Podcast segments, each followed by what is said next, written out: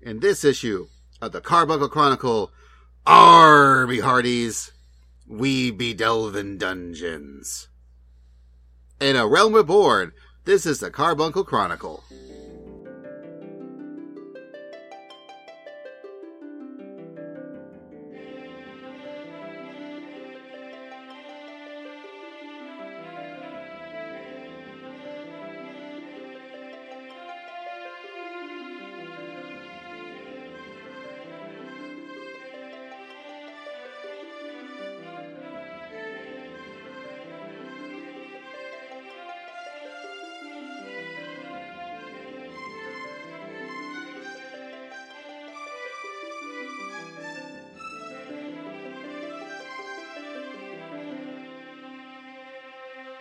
Hello and welcome, adventurers, to the Carbuncle Chronicle, your podcast for everything awesome in Final Fantasy XIV. I am Basil, and I mean a mighty Lalafell summoner who finally has his idealized Beckoner's coat.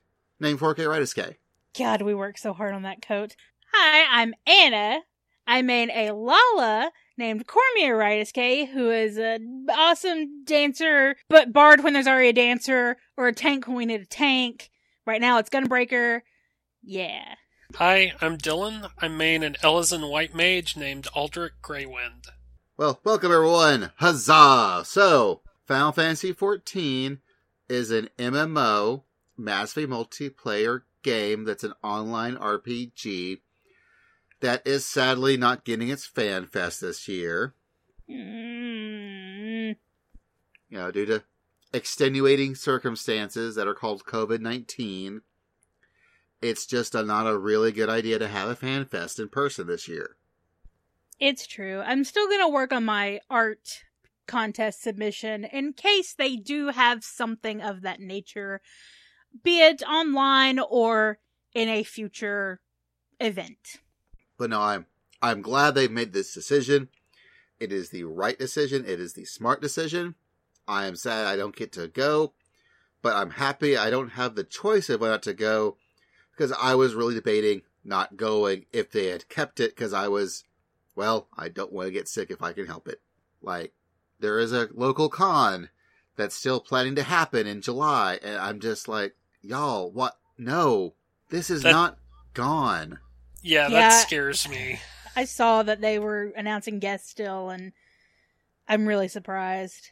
I just, uh, it, it is, it is not the time for cons. It is, unfortunately, I, I am sorry, folks. I helped run one for 10 years and I'm still involved in a few, but it right now is just not, not the time. So, what we're talking about in this issue, because also the patch 5.3 was delayed until hopefully July.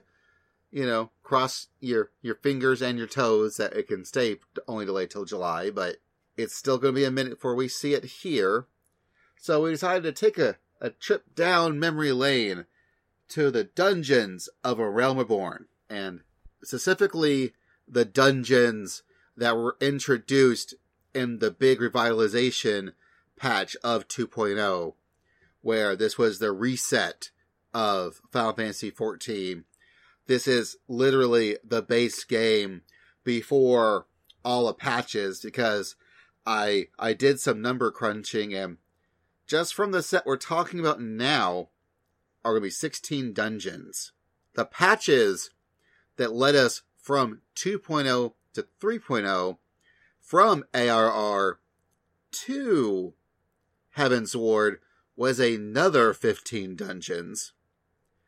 Heavensward only had 18 dungeons and Stormblood actually only had 15 dungeons, and that's including all the patches for those expansions. So, us talking about 16 dungeons just for being one half of ARR is still a lot of dungeons because we have another 15 to go after this set. Yeah, like those are all the the hard or like he said, these were put in after you beat the game. So, the first dungeon for everybody, because in 14, when you start the game, the your starting job or starting class, which will eventually turn into a job, determines what continent or what part of the continent you start on, whether it's Ul'dah or Limsa Lominsa or Gridania. But as you go through the story, everything comes to a head in Limsa with your first dungeon, which is Sastasha. As said in the game, after a period of relative silence following the calamity, the Serpent Reavers has once again taken to terrorizing the inland hamlets of La Noscea, killing the men, kidnapping the women and children, plundering the storehouses, and burning what little they leave behind. For years it was not known how the pirates were able to raid areas so far from the coast, until a local shepherd sighted a band of painted ruffians entering the Sastasha Sea Grot, carrying large quantities of sacks and crates. Could it be there is more to this cave than meets the eye? Sastasha is probably one of my least favorite dungeons in the entire game, including Sastasha Hard as well, because I just, I don't know. I don't know why I don't like it. It's not a hard dungeon at all. And it's pretty, but I just always really hated getting it in roulettes. Yeah, I think part of that is just that happens with a lot of low level dungeons because you play them so much and by the time you get to higher levels you're into these complex rotations and they just feel simple um, but yeah no I, have kind of had the same feeling with with Sastasha. i actually really like Sastasha. I, I think it's very novel it actually reminds me a lot of the dead mines from world of warcraft yeah that I've I've had that same thought. It's kind of like go into a cave and kill a bunch of bandits is always your first dungeon. And it and it deals with pirates, you know, and the Dead Mines I believe leads you to a pirate ship eventually. And you're also dealing you sort of see the pirate ship or pirate ship type stuff in uh, Sastasha. And I love the sort of neat little things that Sastasha did that you don't really get in other dungeons when they are clearly like experimenting like the little riddle at the beginning where you have to go read a color and then you have to choose the right color to start the first boss fight. That everyone misses. Yeah, because I think one problem with, with randomization like that is a lot of people don't seem to go check it. Or maybe I just miss them checking it and just, you know, kind of poke around and, and brute force it. Which is I, easy to. I always try to do. I always try to go check it if I'm if I'm in the party because I know most people will miss it. So I like I like that. I like the little area you can actually explore, which I thought was really interesting, and I like it better than other exploring areas that they've had. But you mean all the different rooms? Yeah, yeah, yeah. Yeah. And all the rooms actually do have little things in them. I, I kind of wish they would do more of that in later dungeon design. I, I I get why they don't at the end, in the end, but I really appreciated Sastasha for being just a little bit more open than future dungeons were. I know I started a character on the European servers, and I don't think I have mapping the realm for that dungeon because no one goes in those rooms anymore. And and I I I don't think I even had all the rooms open on my main for until I went with a full party of FC people, maybe because I didn't know they were there.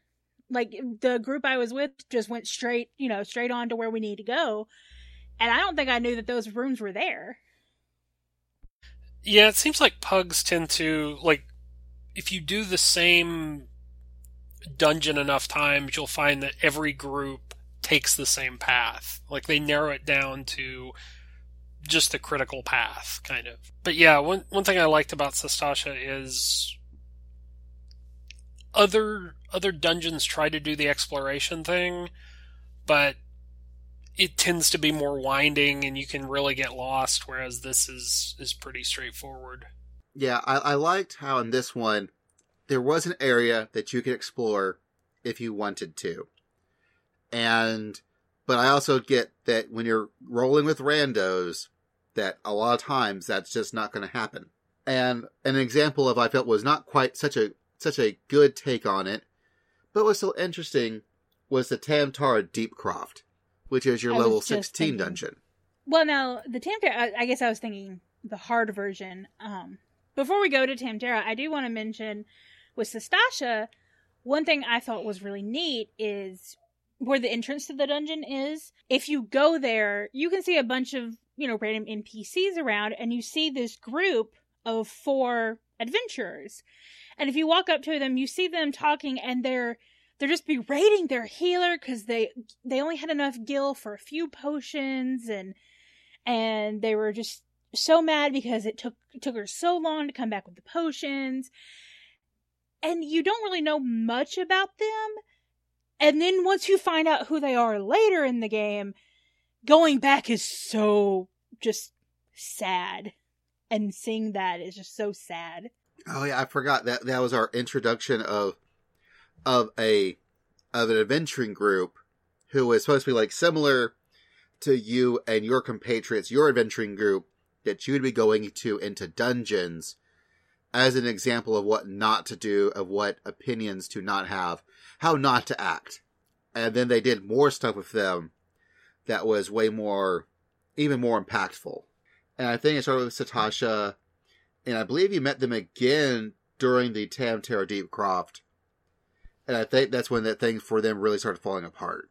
So, yeah Tamtara is where a few of them or all but one of them or two of them are no longer around i believe yeah, and this one uh, takes place like after you do your uh, Limsa Lominsa in La Noscea.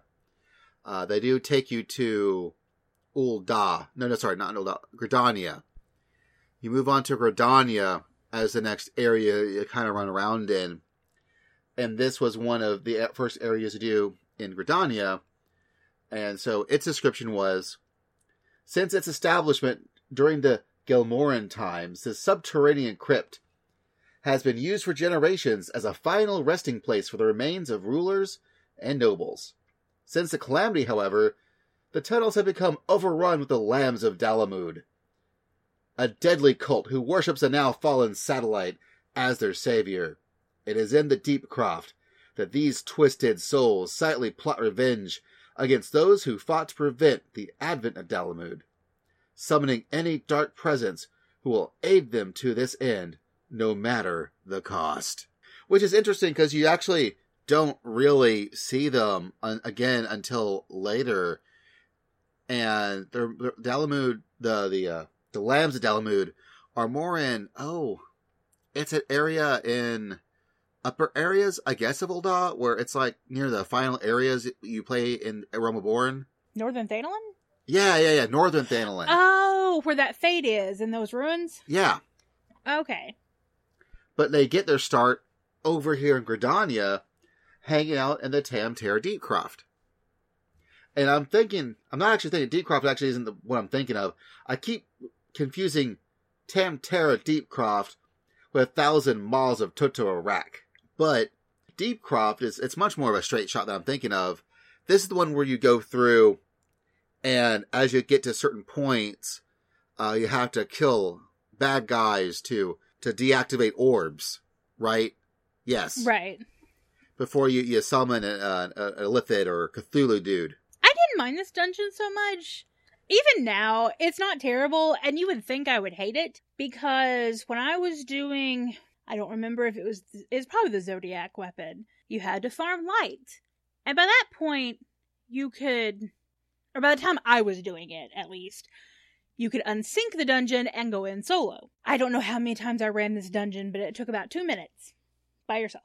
Yeah, that is a thing now where all these dungeons, if you're level like even 70, uh, especially I'm sure now that you're 80, you can just waltz in unsync and just decimate everything in your path if you just want to go check out the sites. Man, I, I was going to say, I, I've never done that usually because I'm always leveling something.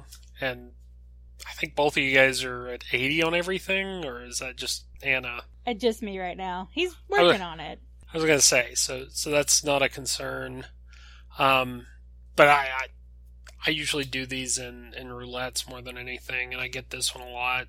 I think one thing that's interesting about these early dungeons, and you see it here, is there aren't a lot of like a, a lot of the mini bosses are actually just kind of normal mobs. They don't they haven't gone to the they haven't scaled up to the you know three boss structure that most dungeons have. Yeah, that that that is true. Like this one, uh, especially this one is like you're just fighting little dudes every time, just more members of this cult as you're deactivating this thing that releases the guy. This also is a dungeon that has a little this little extra rooms just off to the side here and there that you absolutely do not have to interact with.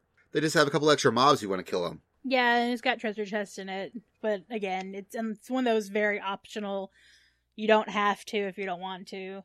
By the time you're R level, there's nothing you want in those treasure chests. I, I mean, honestly, there's not much that you want when you're that level in those treasure chests, but it's it, it's nice to see. And then after you do your your Gridania stuff, then they send you in this sort of almost trilogy of starter dungeons to the Copperbell Mines in Ul'dah, where it was abandoned once purged of ore. The Copperbell Mines laid abandoned for nigh on three centuries, until the Amanja and, son- and Sons mineral concern reclaimed the shafts. The guild sights set on expanding the mines downward in, a attempt to tap yet undiscovered veins of valuable metal. Unfortunately, it was not riches the powder kegs uncovered, but sheer terror. For when the smoke cleared, out poured an army of raging giants from the darkest recesses of the mines. The Hecatoncheires, thralls of the Lost Throne dynasty, were at last free from their lightless prison, three hundred years of hate fueling their madness. I forget this dungeon exists. I remember doing this dungeon long ago in roulettes, but I have not seen it in forever either. Well, like I forget it exists, but when I get in there, I'm like, oh right, this is where you have to fight a bomb, pick up the sand, put the sand in the thing, go over to the the push down thing, explode the wall, go through the wall, and then it has the boss that the DPS do nothing. They do absolutely nothing. It's a big giant blob, and the DPS do nothing. Is that the one where you have to split the blob multiple times? Yeah. Like, They- there's a couple of Spriggans that pop up, but that's it. They do some interesting things with mechanics. Like you forget how much they were trying to teach you that boss fights have mechanics, but yeah, there's those those things seem frustrating going back to them more than anything now. I did appreciate that. I did like that mechanic where, because you're you're attacking the blob and you're like, but but it's not doing anything. Why is it not taking any damage? Then you see the the push down thing that summons a bomb, and bomb, you have to get the bomb next to the blob, and then it explodes, and then it splits it. So then you attack those blobs. Well, that's not taking damage, so you do it again. So finally, when you have a bunch of little blobs, you know, you can kill them. I like that a lot. And then I also like with the final boss, the final boss gets ads, but that's a that's trying to teach you the sort of red herring mechanic where you don't have to worry about these. Keep focusing on the boss. Yeah, and like I said, it, it is it is definitely teaching you for later, like later mechanics when that becomes a thing in almost every boss fight. It's funny to kind of go back and look at it and go like, oh yeah, even Sastasha, like all the ones we've talked about had a boss fight with mechanics. I mean, definitely a lot of things, and even like boss fights, especially once you get into higher in raids and stuff, a lot of that either A, they introduce a new mechanic in a savage content thing that they then sort of lessen how it is communicated, or, you know, it's not quite such a such a hard mechanic, but they will repurpose it for dungeons to start introducing folks that may not have done the harder stuff. They might want to try it unsynced. But even in these early ones, they're just giving you just the basic dungeons, like, period. This is also one of those dungeons that I forget which one it was. I was either, you know, original WoW or maybe Burning Crusade, but there was one about dwarves. And they also dealt with like giants and stuff. That that this one again reminded me of what man, they really, really were were going for some of that those classic, you know, fantasy tropes with this stuff. and especially now that we know that Lalafells are actually dwarves, it makes even more sense that the, the Copperbell mines are in the Ul'dah area where there's a lot of, you know, uh, action going on.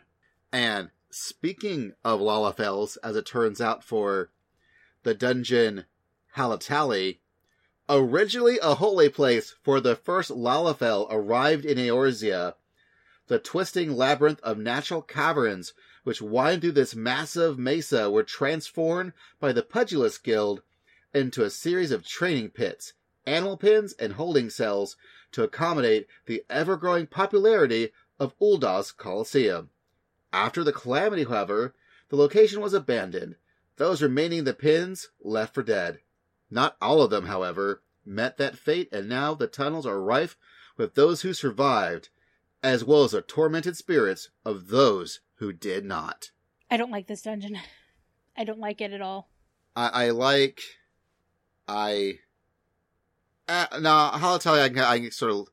I, I could take or leave. I'm, I'm not actually all that hype on Halatali. Yeah, I um what's funny is when I get this in a roulette it's usually like, "Oh, that will be easy." The first thing you fight, like the first boss is the the fire thing Yeah, the fire. that has all the And what's funny is I still don't know what that boss's actual mechanics are. I've had I think I've had pugs that have like diligently killed all the ads and I've had pugs that have just focused on him and both work, so The um, yeah. The idea is that as the ads hit the the flame, it's supposed to do AOE damage, and it should overwhelm you. Therefore, you want to kill the ads. But in reality, it never deals that much damage to you. So honestly, you can just burn down the boss, and it doesn't matter. I, I, I don't. This dungeon's not hard. It's fine. I don't like the the chain thing is always just makes it feel so long because you have to pull those chains. Sometimes they're mobs, sometimes it's a chest, but you have to do all of them or you can't continue on. And it's it's just annoying.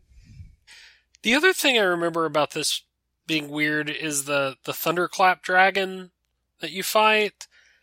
Right. It's such a uh, it's like thunderclap quiver or something. Um, I honestly don't remember the name. he's he's like in this big pit, and you have to fight him on the stairs, and it's just it it feels awkward the way you have to fight him. It feels like you're not actually going into the boss room. You know, it took me probably two years to realize you can go on either side. I still did not realize that. I think I've gone the right way maybe once. Yeah, most everyone goes to the left, but you can go to the right and do it the exact same way. Yeah, it's a, it's just the same room beard, but but yeah, I I do kind of like how the mechanics of the first boss fight kind of come back in the last boss fight, where you do have to kill the ads because it, the boss is invulnerable until you defeat the the fire guys. Right. But that's about. I I I like the idea of the callback, and that was neat. So after you move on from the level 20 dungeon, then we get to the level 24 dungeon, which is the Thousand Maws of Totoro, Toto-Rak, which is the one where I always get lost in. Thousand Maws of Totoro. Uh, it's named after a man-eating creature from ancient Pad- Padjali folklore.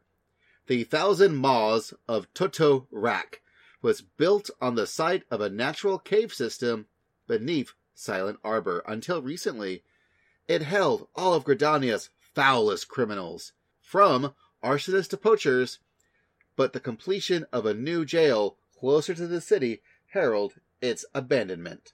Which also has some weird, like, I forget, I think it's some, uh, Garlean sort of subplot, or that they were in there, because I think you're trace, you're chasing for, uh, one of the, uh, not pixies, but the, uh, the, the beast tribe?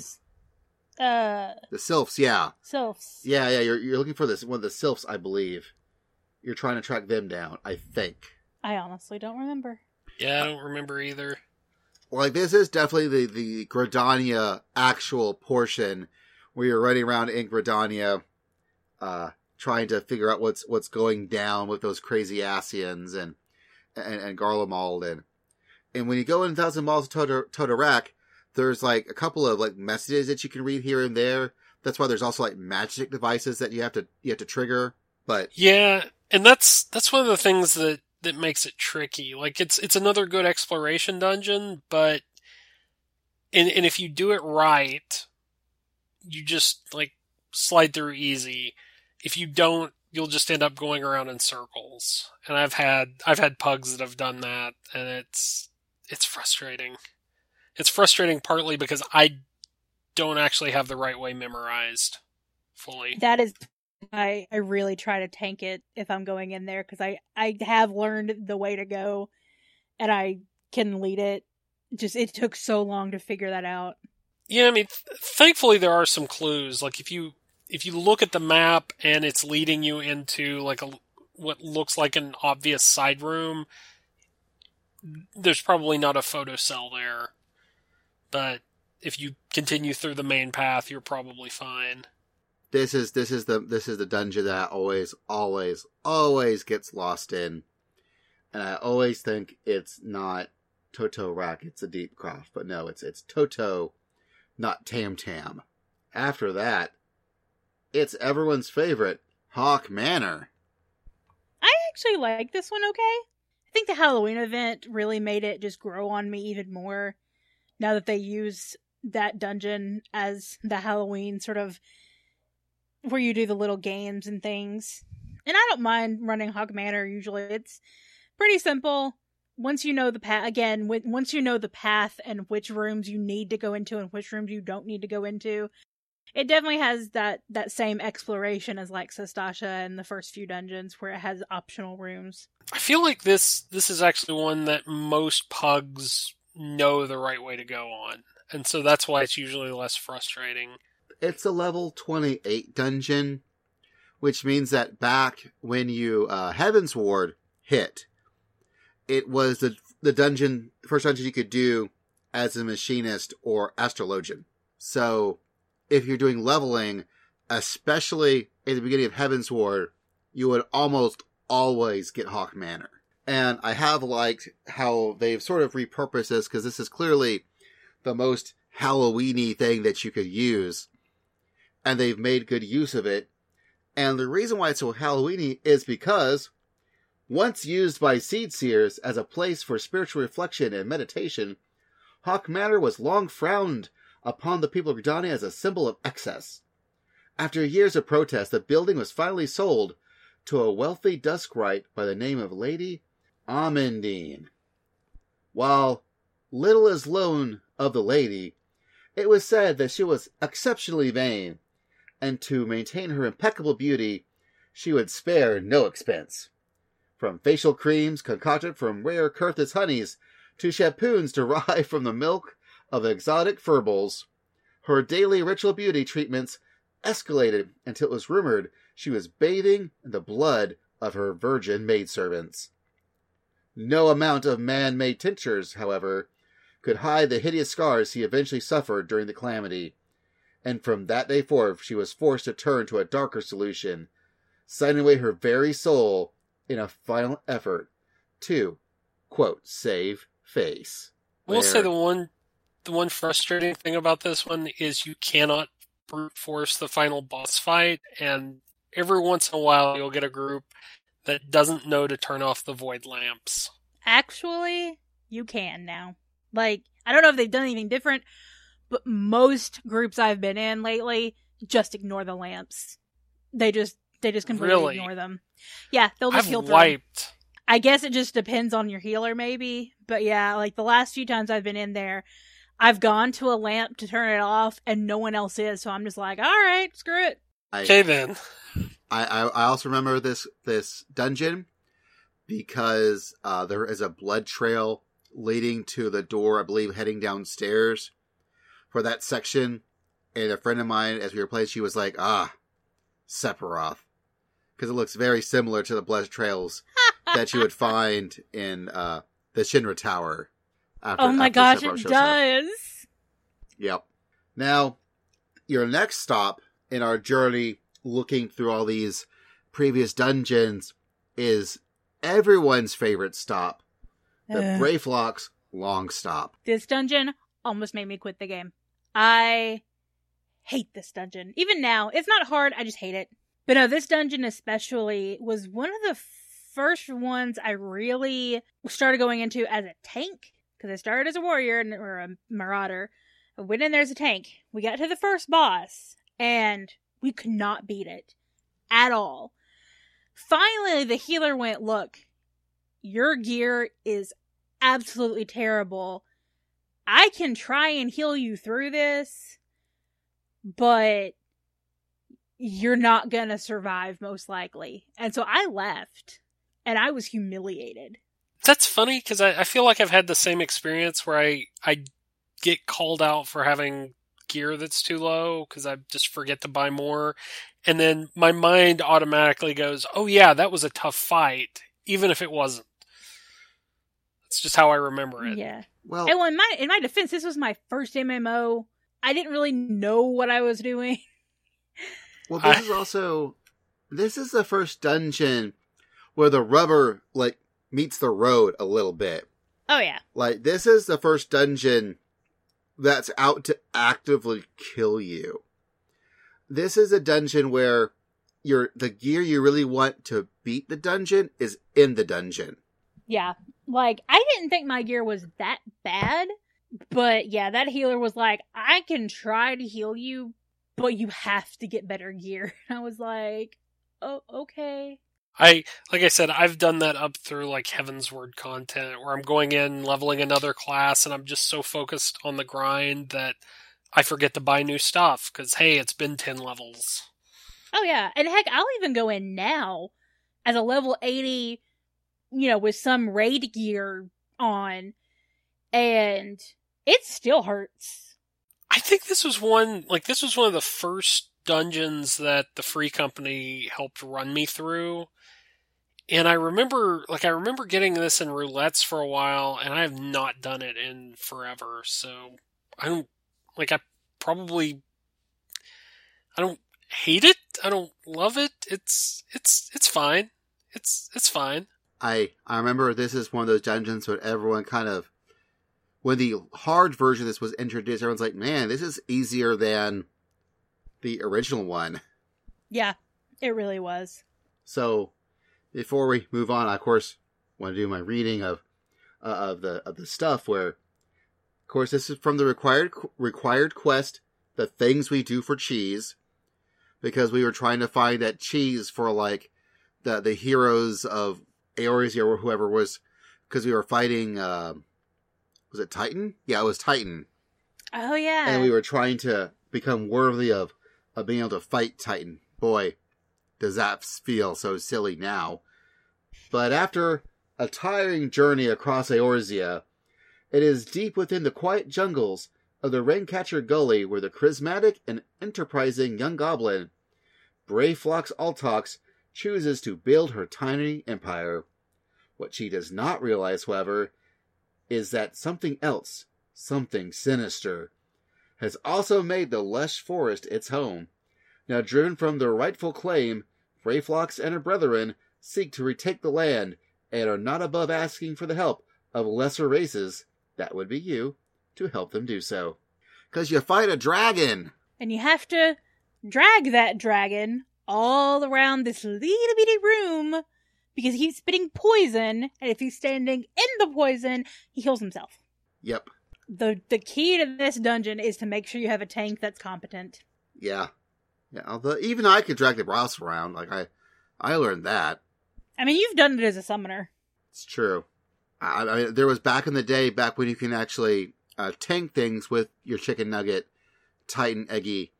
I once, I think, had to do. It was a random leveling I was doing, where I had to use my Titan to drag the the the dragon around because the tank refused to. It was weird. Wow. So now Brayflox was bad, but for me, I remember my my first real roadblock in playing this game, you know, doing the AR content, you know, back when it was a thing, was in fact the level 35 dungeon, the Sunken Temple of Qarn. This one was hard, was difficult. I the first boss especially.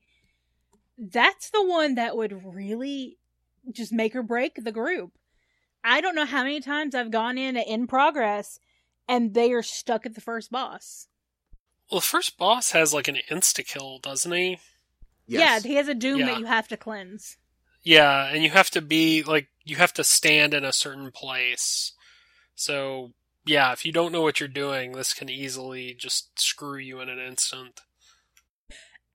Dungeon, I actually ran this the other day, and this dungeon has a very similar mechanic to Sastasha, where there's something at the very beginning you need to look at to solve a puzzle later in the dungeon. For this one, there is a set of scales with two tablets with an image on each. One is a, on the left side a flame, on the right side is looks like grapes, but it's fruit. And throughout the dungeon, there's a bunch of different tablets you can pick up, and some of them open different rooms and whatnot. But I was running the other day, and you get to, it's right before the last boss that you put these stone tablets on the scales that open that right before you get to the boss room. And you have to put the correct tablets on the correct spots. And if you do, a secret door opens on your left with about four or five different treasure chests in there. And one of the people I was with went, I never knew there was a correct answer to that. I I feel like I've seen pugs just bypass that, and so They will.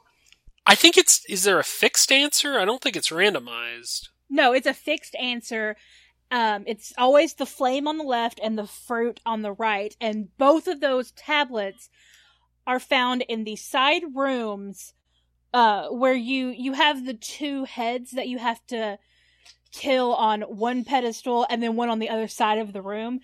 When you kill them on those two pedestals, those two rooms open and there are skeletons and a bogey a bogey monster. You go in, both of those, you kill them, and those are the two tablets you need. Like, you don't need any of the other tablets throughout the dungeon, just unless you want to get extra stuff. But those are the two tablets you need to put on the scale at the very end of the dungeon to get the secret room. For some reason, I I thought you had to pick up all the tablets like to progress, but yeah, I guess that makes Nope. sense. I I do love those stone faces having that mechanic, having like that positional mechanic, because that like that's happening outside a boss fight. That's just kind of a random mob that you're fighting, but it, it still requires you to kind of like figure that out and you know figuring out mechanics is is always like really satisfying as long as it's not like too brutal Oh, yeah. I, I think they're fun. And I really, I really enjoy that. You know, they gave us an Indiana Jones movie in a in a dungeon Right. Uh, where you can be under the for- unforgiving Thanalan sun lie a ruins of an ancient temple half devoured by the shifting sands of timeless desert. Through used, though used by the ancient Beladanians as a way to worship the sun goddess Azamina, the massive underground structure appears to be far older than a sixth astral era civilization. That, however, did not deter Beladanian sultans from each adding their own chambers to the original construct to bid to a bid achieve immortality through creation. In the subsequent years since the fall of Beladania, many an adventurer sought to explore the temple's mysteries and perhaps return with the treasure of a lost era, only to fall victim to one of the complex traps set to prevent that very thing from happening. Then after that is Cutter's Cry. That's one of the weird ones. Again, this is one that if you get it in progress, you're it it can be a little difficult for some groups. Well, this one was just weird. Because this is the one where you constantly are going down, down, down. Yeah, you're going through the shifting sands. Where it's apparently near an old mountain path once used by six Astral Era woodcutters. As a detour through the more perilous stretches of northern Thanalan lies a cave sought out only by the ignorant or the foolish. Upon first glance, the shade of its maw might appear inviting to one who seeks to escape the punishing rays of the midday sun. However, any good woodcutter knows to keep his distance, For it is said, all who enter never return. The cries of the damned echoing up from the depths, the only testament to their folly. Heed this dire warning, and you may live. Ignore it, and soon it shall be your screams that add to the cacophony. Now, now I don't feel that that is. Boy, that sounds way more dangerous than this dungeon actually is. I'll be honest, the thing I remember about the Chimera is that I do this dungeon so rarely, I can never remember whether blue or violet means in or out. Purple means in, blue means out. And I will forget it by the next time I do it. Yeah, I just was. remember that blue means ice around the boss, so you don't want to be near the boss. And then purple is just get in. That's actually, yeah, that's a good way of, of handling it. And then we finally get to meet those crazy Ishgard folks and the Stone Vigil. This dungeon always seemed so incredibly long. No matter when I did it, it always just seemed so long. Do you, do you know why that was? Maybe just because people were slow in it, but I always felt like it took at least 45 minutes to an hour to clear. Yeah, I feel like some of the boss fights in this are a little bit bigger, which is actually kind of why I like it because like now we're starting to get into the real challenge and you have to know the patterns. But yeah, I know what, I know what you mean. It feels like a bigger dungeon than some of the other ones. I also wonder if because it takes place in a ruined castle, that everything looks a little similar. It's very much got the, sort of the icy, cold, wintry look to it everywhere. And you're just fighting lots and lots of dragons. That is a good point because I know there's a couple stretches where I'll be doing it like, oh, oh, right, yeah, we've got the ice sprites here and another round of dragons again. Okay, you know, and you, you you're right. You just forget. It is uh, one of four watchtowers built along the Sea of Clouds by the city-state of Ishgard. The stone vigil was overran and occupied by the Dravanian horde not long after the calamity. The following years have seen the Knights of House Durendaire make several attempts at reclaiming the fortress, but to no avail. What could it be that thwarts their every effort? Dragons. It was dragons. Yeah, it's always yeah. When it's Ishgard, it's always dragons. But I'll always rather take Stone Vigil over that level forty four dungeon, Dzemael Darkhold.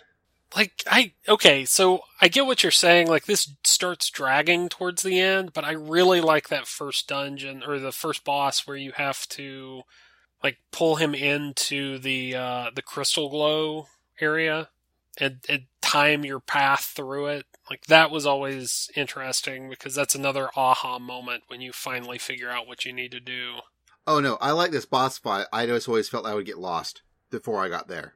And it was also interesting because they had the the sort of time-ish mechanic where you had to stand on a thing for a certain amount of time, and the more people in it, the faster it went.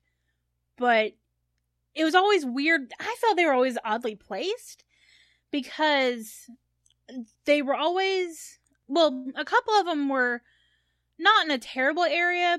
The first one, the first two especially, most of the time you're gonna get hit by the the floating eyes like he'll put out put, out like a pulse. A lot of times you'd get hit by that and it hurts if you're not in a crystal.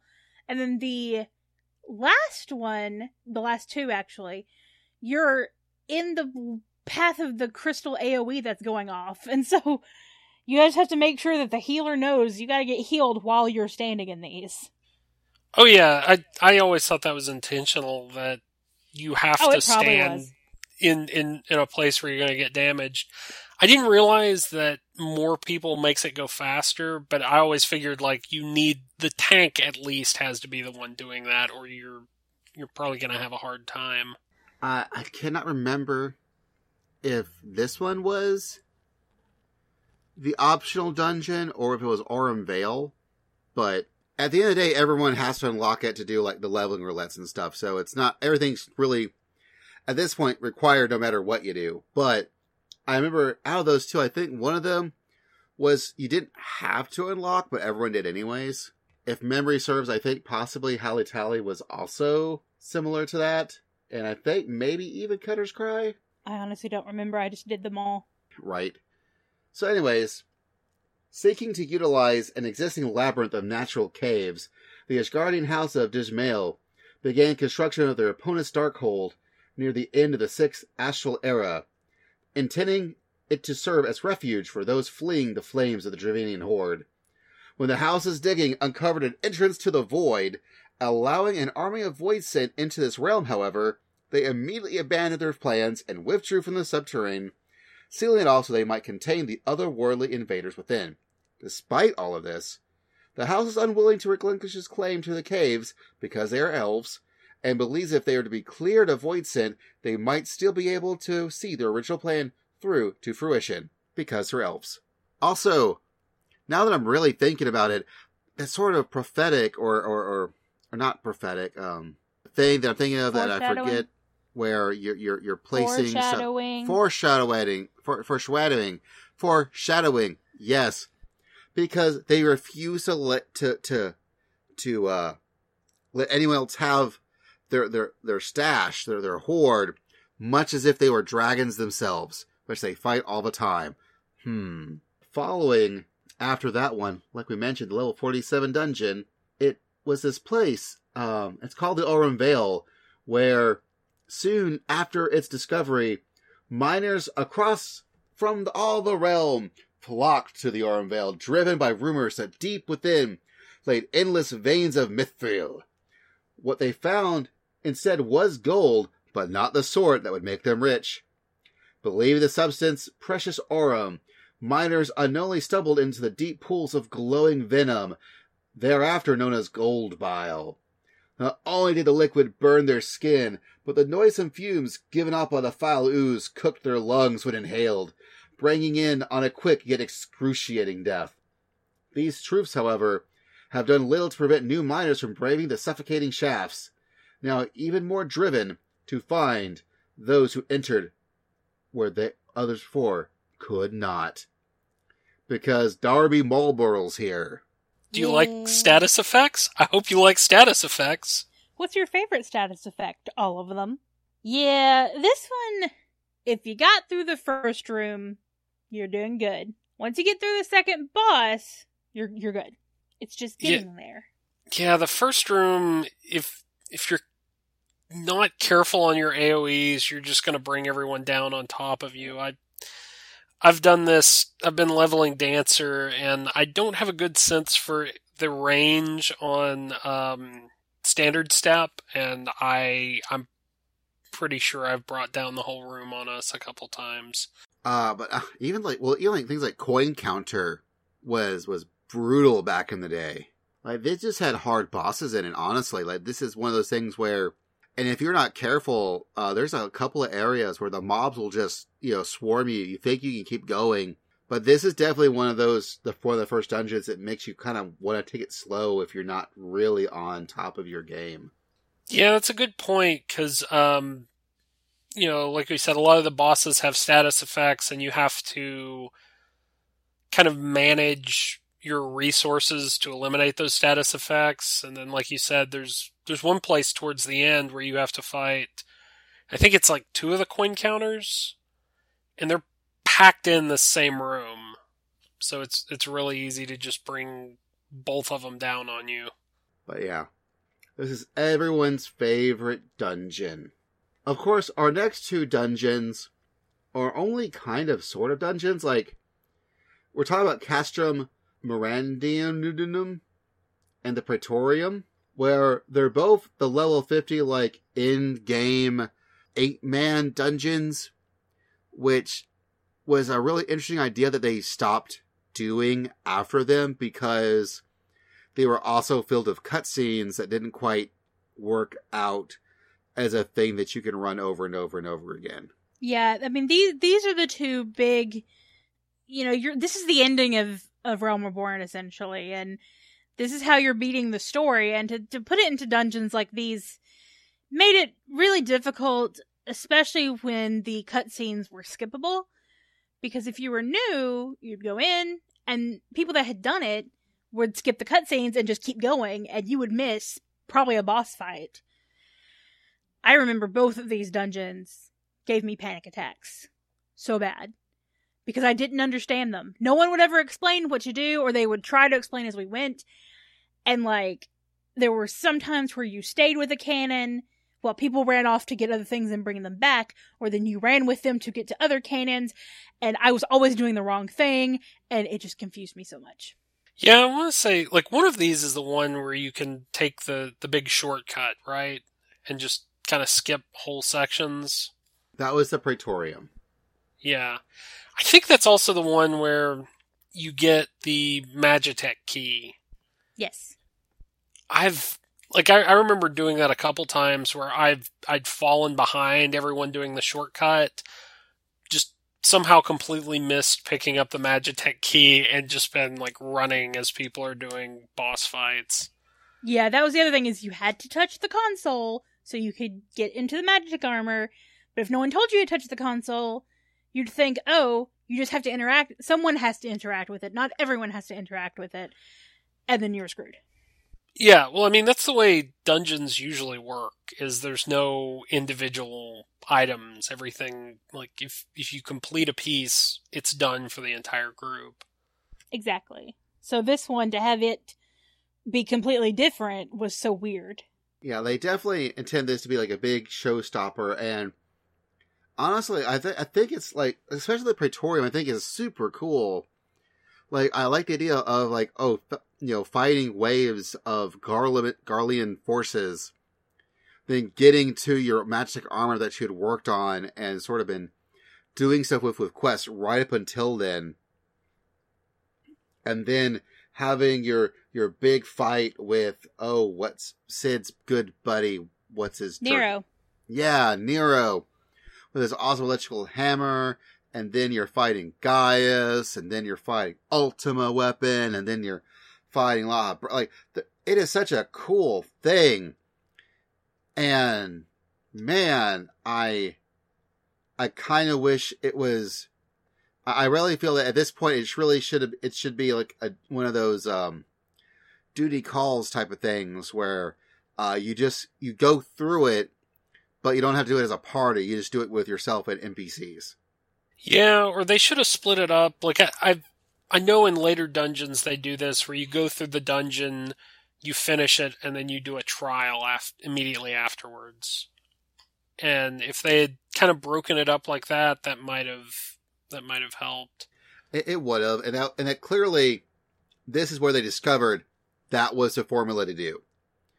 They they realized that this didn't quite work, and even then, I think, for example, like with Castrum uh, Meridianum and Praetorium, especially with the eight man thing, I, I really also see that sort of that evolving into the the twenty four man raid series because Yeah, those that makes sense. those kind of feel like big old dungeons, but with like 24 people versus, you know, four.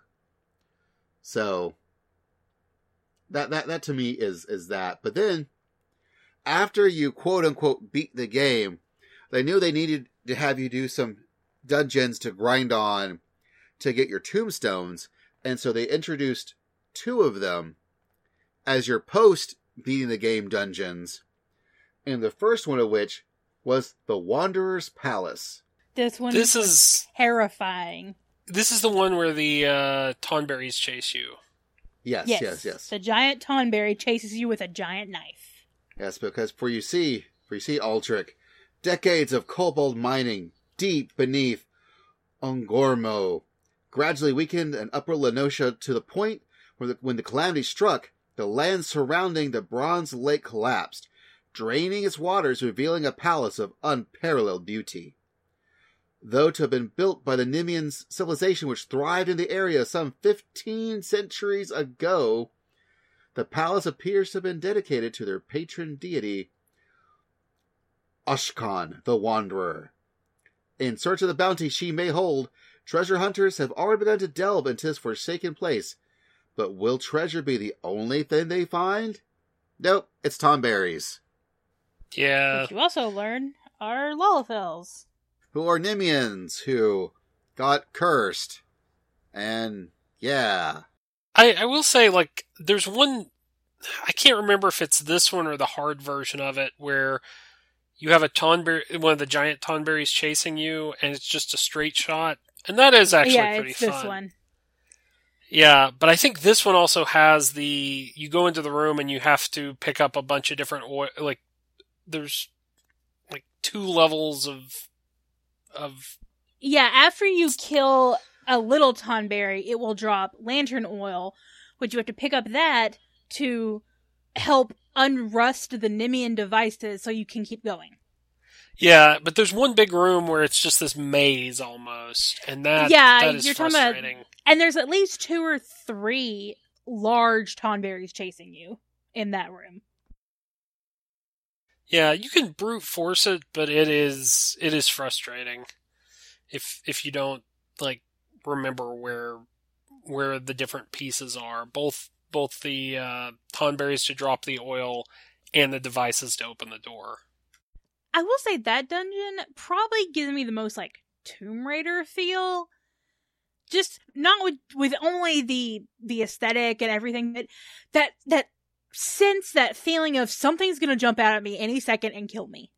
That's how I felt playing Tomb Raider, especially the Tomb Raider 2 demo when you start on the it's on was on Windows 98 and you start and you're going into this open area and a tiger jumps from behind you and just scares the shit out of me every time.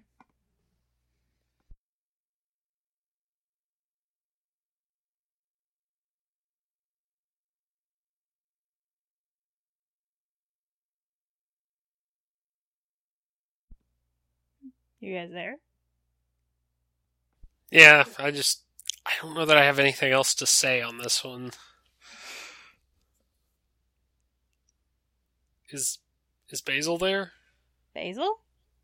Oh, I have myself muted.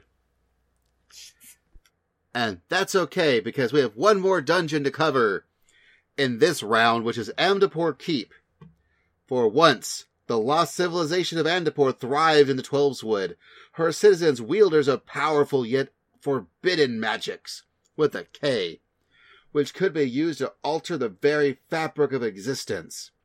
However, as oft the case of peoples who fancy in themselves gods, the self-assuring hubris of the Amdapori eventually became their downfall, and as quickly as they rose to power, did they disappear from the world. For a generation, this relic of their once mighty civilization has remained hidden in plain sight, soaked by the elementals who sought only to prevent a newer generation from stumbling across the ancient Amdapori magics. That is until the lands of Dalamud, a dark cult who now worship the now fallen lesser moon as a god, dispelled the elemental's glamour by means unknown and claimed to keep as their own. Now the crazed followers use its ancient chambers to perform blood sacrifices in an effort to resurrect their evil lord. Oh, those I crazy didn't- lambs of Dalamud. You know, I didn't mind this dungeon so much. I actually really like the hard version more. I was gonna say this is the one um, you fight the big lizard thing at the end, and Yeah. that is that is always such an easy fight compared to. I think like I, I just looked it up, like the book and the um, the summon, which Yeah, is weird. like- you know, usually it's the other way around. Yeah. This this dungeon never seemed too difficult, but there was always just a lot of mobs and like you can skip them, but uh, there's also a lot of wanderers, so you could skip them but then one of them might see you and yeah. This is the one that uh, was this the one that had the demon wall? Yes. Yeah. This was the first appearance of the demon wall, In- which in- I do like that boss. Yes, sorry. In 14. So now that we've talked about all these dungeons, which one's your favorite of, of this set? Um, I guess Stone Vigil for me. Like I said, it was it was where we first really, or it's the first one I remember having like some of the really heavier mechanics, like the uh, the boss fight where you have to man the cannons and also tank the the dragon, um, and AOE's. So that I think that's probably the one I like. Plus, it's it's towards the it, it's later, so you have more of your abilities and you're you're having to kind of you know manage those a little more. I think of all of these, probably either Haukke Manor or Tam Tara might be my favorites. I I guess I go for the spookier types, but but yeah, they they were never too difficult, but they always had just interesting atmosphere and fun little mechanics that that just made it more interesting. It's probably the One Piece fan in me, but I'm gonna go with you know the first one, Sastasha, because I love piratey stuff, and and, and this is where I got it.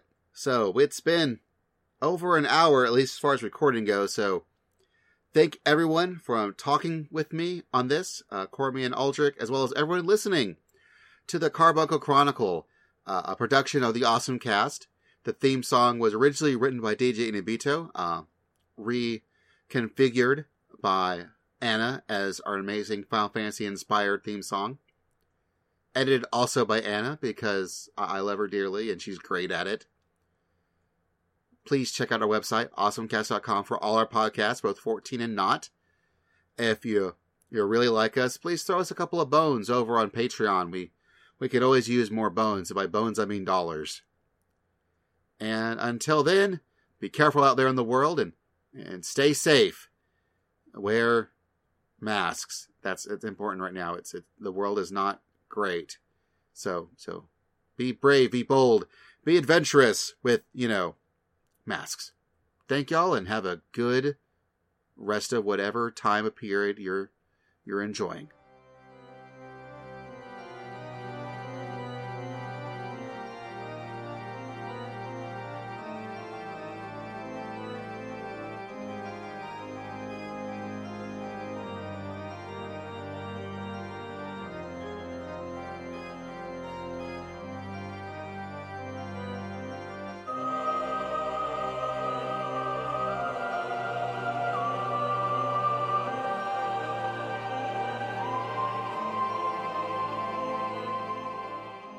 Not gonna lie, I thought you did the R thing for ARR.